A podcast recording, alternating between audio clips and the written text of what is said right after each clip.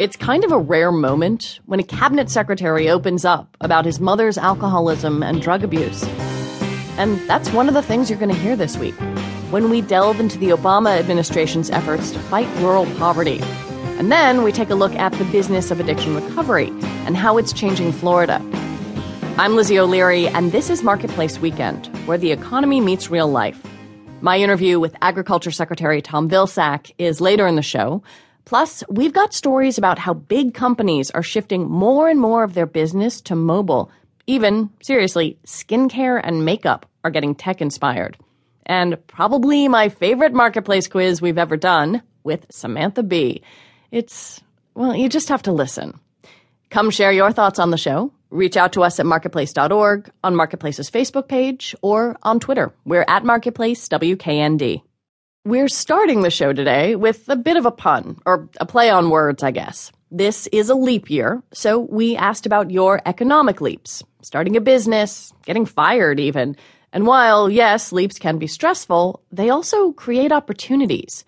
Gwynne Bird from Sacramento left a job as an attorney after a series of life changing events. About 12 years ago, I had about three major life events occur for me. One was giving birth to twins, one was turning 40, and the other is that my mother passed away. And that for me was a big life transition that got me thinking about what do I want to do with the rest of my life. I'd been a career woman up until then and decided, is this all there is to life and should I be doing something else? And I gather you started your own business, huh?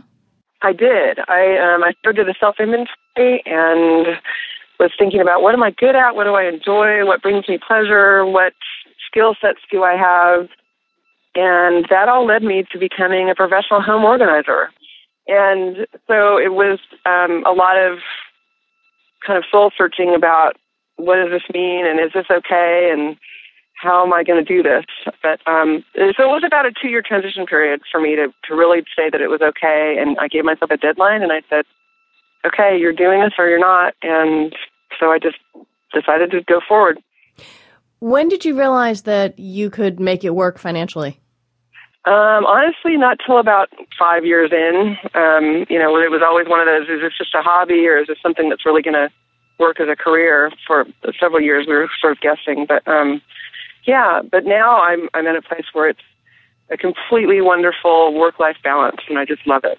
Gwynne Bird, thank you very much. Thank you so much for asking. Alan Patrick in Holt, Michigan, took what he calls a leap of faith. He merged his hobbies with his economic life by becoming a partner.